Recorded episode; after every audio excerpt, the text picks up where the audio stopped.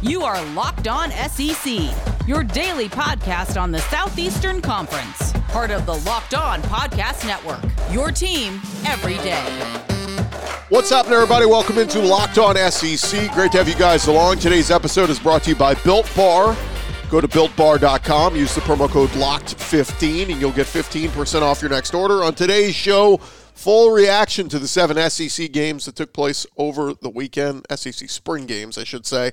I will give you my biggest takeaways from those games. Also, We'll give you a quick recap from the SEC baseball series all over the weekend. A big road series win for Vanderbilt, big comeback by Mississippi State. We'll touch on all those. I'm Chris Gordy. Be sure to follow Locked On SEC for free wherever you get your podcast. You'll get the latest episode of this podcast as soon as it comes out each and every day. All right, let's jump into it. Seven SEC spring games happened on Saturday. I had multiple TVs and tablets going trying to take in everything I could. So instead of breaking down each game, I thought it would be easiest if I just gave you my top 10 takeaways from the weekend. So let's jump into it. Number one takeaway from the weekend Georgia is still absolutely loaded. Despite a few injuries and guys heading off to the draft, this Georgia team is still loaded with talent. JT Daniels, who I've said all offseason, I'm expecting him to have a monster season, even with the loss of George Pickens, even with a new offensive line. Daniels, 28 for 31, uh, 324 yards, three touchdowns. But welcome to the SEC, Adonai Mitchell. Three star freshman, had five catches for 80 yards and a touchdown in the first half alone.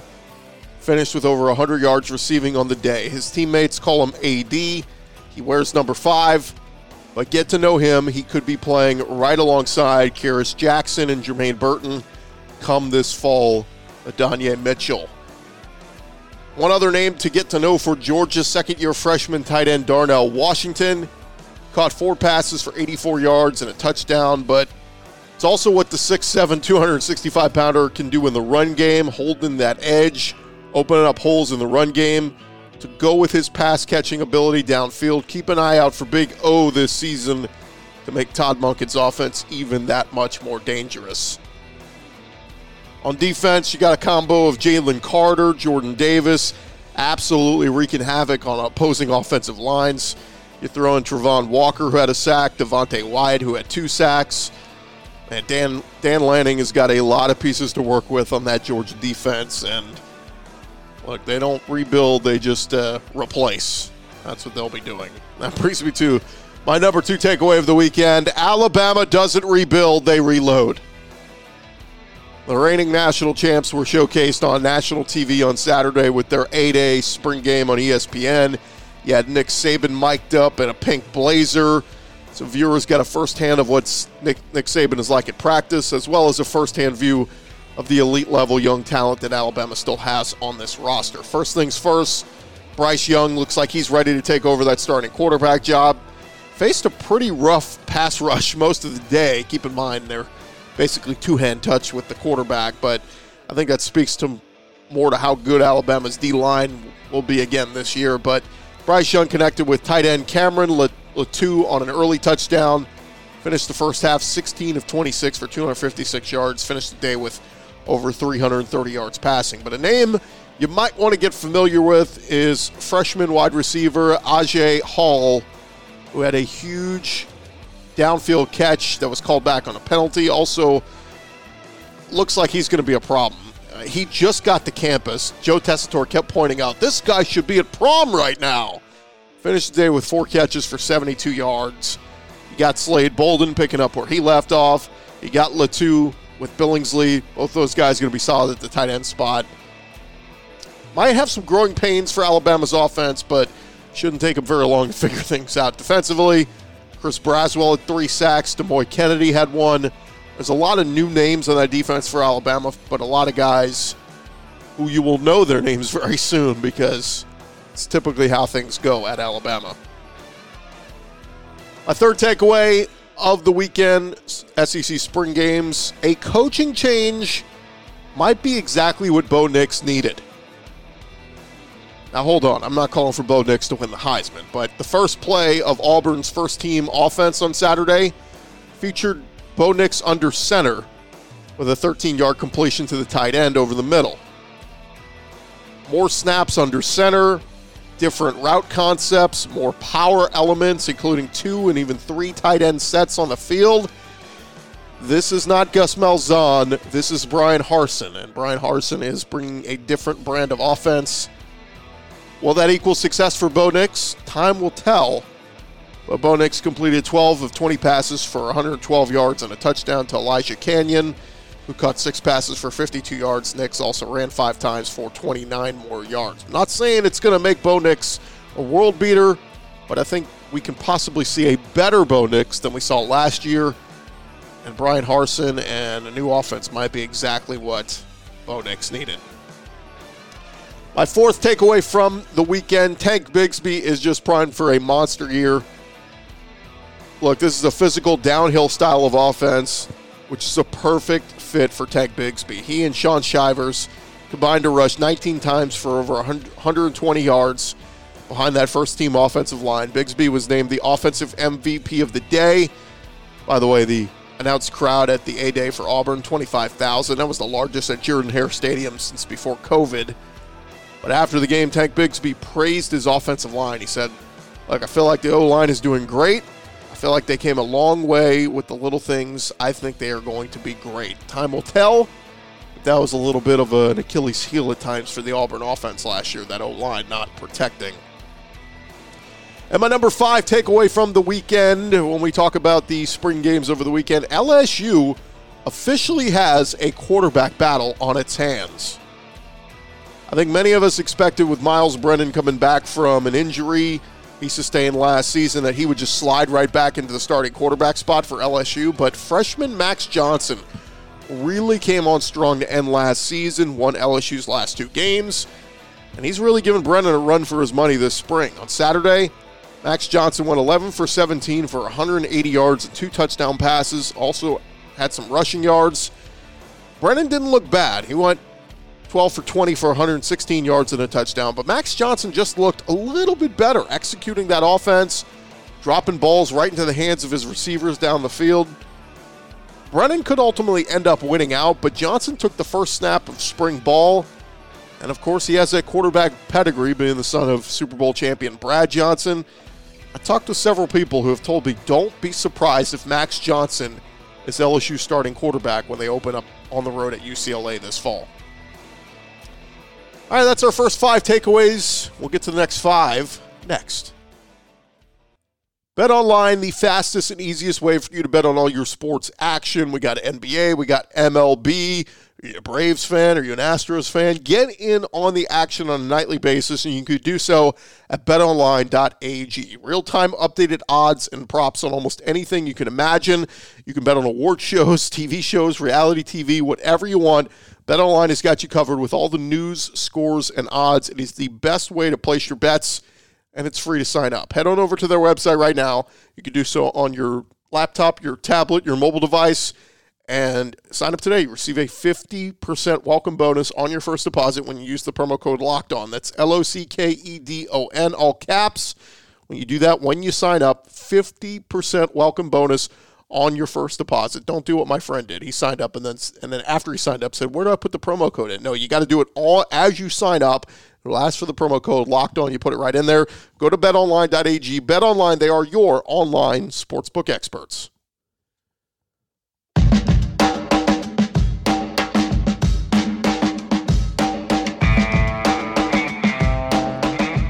Hey, the Locked On Podcast Network is covering the NFL Draft from all angles. Catch up on the Ultimate Mock Draft 2021 podcast presented by Audacy. Follow Locked On NFL Draft and the Draft Dudes podcast for the latest draft news. News, and stay tuned for more info about our live day one draft coverage, part of the Locked On Network. All right, we've been breaking down my big takeaways from the uh, SEC spring games over the weekend. I gave you one through five. Now let's jump through six through ten. And number six, I ended with LSU. I stay with LSU because it's just worth mentioning. Number six, LSU just keeps rolling out stud wide receivers. And the next two that could be set for monster seasons, Kayshon Boutte and Jontre Kirklin. Boutte, of course, You may remember made an impact in LSU's final game last year with over 300 yards receiving against Ole Miss. But in the spring game on Saturday, Boutte picked up right where he left off 11 catches, 162 yards, and a touchdown. Meanwhile, his teammate, Jontre Kirklin, he had a day himself. He played for both teams. Check this out. Caught 10 passes for 166 yards and two touchdowns just for the purple team, and then caught another 43 yards for the white team. When you think back to these last few years with Justin Jefferson, Ja'Marr Chase, Terrace Marshall, yeah, it seems like Boutte and Kirklin are ready to pick up right where those guys left off and be part of a real group of stud wide receivers across the SEC this upcoming season. Very odd, though, for LSU. Banged up at the running back spots, and they threw it a little bit more in their spring game over the weekend. You wonder if Jake Peetz, of course, the protege of Joe Brady, are they going to get back to that style they had with Joe Burrow, where it was very pass happy all the time? My number seven takeaway from the weekend Arkansas KJ Jefferson should be the starting quarterback for the Arkansas Razorbacks. He has got a monster go to weapon in wide receiver Mike Woods, who he connected with for an early touchdown on Saturday. Mike Woods, one of the best deep threats in the SEC, coming back. Jefferson was 6 for 11, 153 yards, two touchdowns. The other one went to Treylon Burks, who had 67 yards receiving. Jefferson also showed off some of his running ability at times. Malik Hornsby is going to be the number two. He threw for 144 yards with a touchdown, but KJ Jefferson, there's question marks. Is he the guy? I think he is the guy, and I think Arkansas fans should be excited. No offense to Felipe Franks and some of the guys they've had in recent years, but KJ Jefferson may be the best quarterback for Arkansas right now and may be the better quarterback than they've had in recent years. One other note from that game Arkansas safety Jalen Catalon had six tackles, but man, he made his presence felt with every one of those hits. Probably one of the hardest hitters in the SEC. Having Catalon back for Barry Odom's defense to go with guys like Grant Morgan and Bumper Pool coming back, you have to think Arkansas's defense will be better this season. My number eight takeaway from the SEC spring games this past weekend how about Jack Abraham may beat out Will Rogers for the Mississippi State quarterback job. We've heard throughout this spring when Mike Leach has been asked about Will Rogers, he said things like, Yeah, he's doing okay. He looks all right. But that might be because the Bulldogs have someone else stepping up to the plate. Meet Southern Miss transfer Jack Abraham, who just looked to be more in control of the offense on Saturday in the Maroon and White game. For those of you who watched it, you look at the numbers 23 of 34 for 162 yards and two touchdowns. It just looked like a different offense when Abraham was running it. Looked more fluid, looked more in control. Will Rogers also threw an interception in the game. Abraham did not. But Abraham connected with Malik Heath on a back corner touchdown pass. Just looked like a vintage Mike Leach offense with Abraham running it.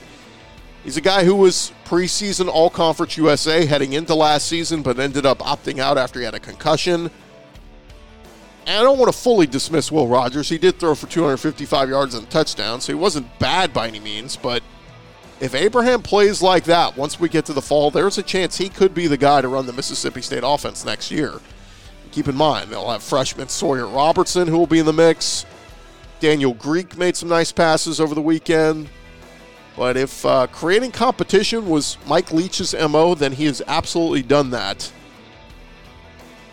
Have to keep an eye on Jack Abraham, see if he can end up beating out Will Rogers. One other note from Mississippi State defensive back Emmanuel Forbes, he had that interception on Rogers, and of course, Forbes was a freshman All SEC selection last year. He is poised for a big year on that Bulldog defense. Number nine, takeaway from the weekend Vanderbilt wide receiver Will Sheppard is going to be a problem for opposing teams. As a freshman last year, wide receiver Will Sheppard, he played in seven games, recorded two catches for 30 yards. On Saturday, he caught three touchdowns in the first half. Sophomore receiver made some outstanding catches, including one where he outjumped the defender for a 24 yard touchdown catch.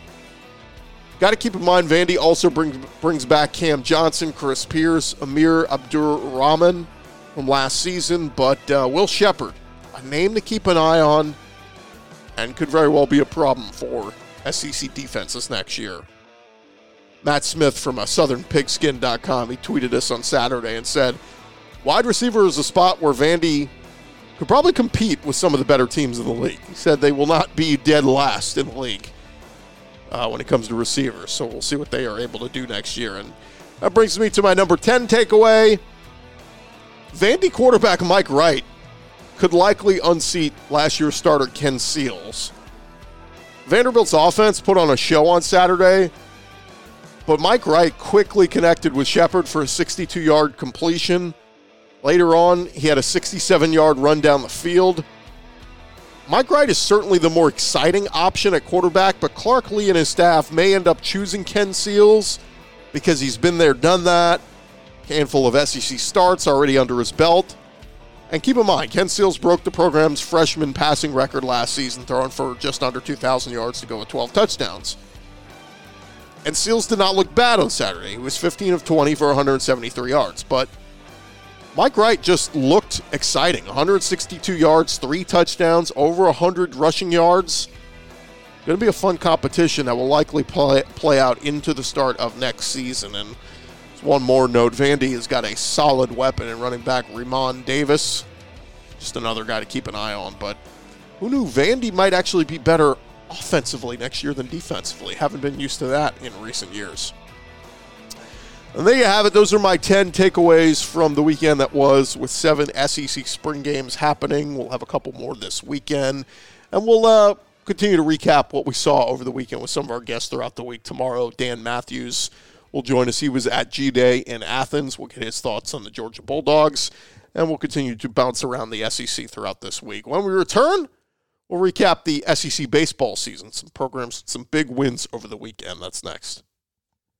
We tell you guys all the time Built Bar is the best tasting protein bar out there. The improved Built Bar, even more delicious. They've got, well, over 20 flavors at this point. Uh, one of the relatively newer ones, the cookies and cream, my favorite, but cherry barcia, carrot cake, apple almond crisp, raspberry, German t- chocolate, peanut butter, whatever flavor you are craving, they have got it for you at builtbar.com. They are bars covered in 100% chocolate, soft and easy to chew, great for the health conscious person, or if you're just looking to lose or maintain weight while indulging in a delicious treat. Their bars are low calorie, low in sugar, high in protein, high in fiber. If you're just coming from the gym, a great supplement just to kind of throw in there and uh, pack some protein on, especially if you're getting into the weightlifting. Check them out at builtbar.com.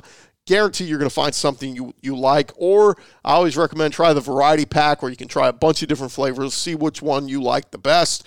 But before you hit that checkout button at builtbar.com, make sure you use the promo code LOCKED15. That's L O C K E D 1 5. You will get 15% off your next order. Use the promo code LOCKED15 for 15% off at builtbar.com.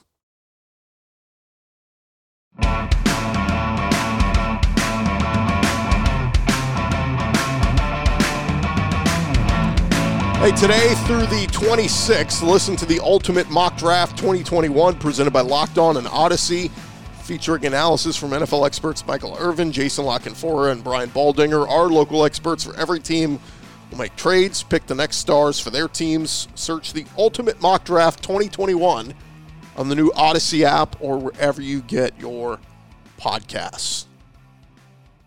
I want to get into recapping what we saw over the weekend in SEC baseball. So let's jump right into it. Let's uh, dive into who impressed this weekend in the SEC. Now we start with the Vanderbilt Commodores.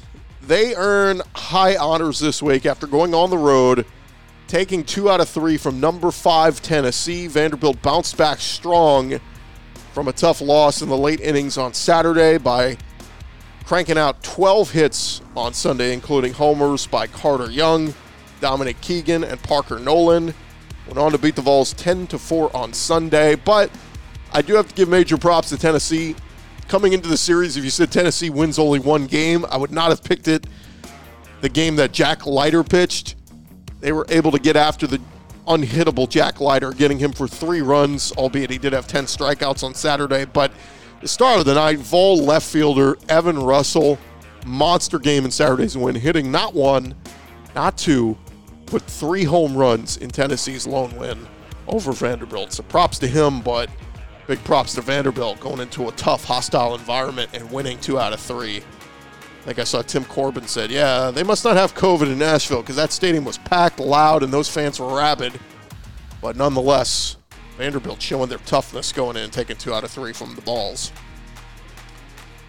Next up, the Mississippi State Bulldogs. They won a huge series against arch rival and sixth ranked Ole Miss after getting one hit by Doug Nikhazy on Saturday.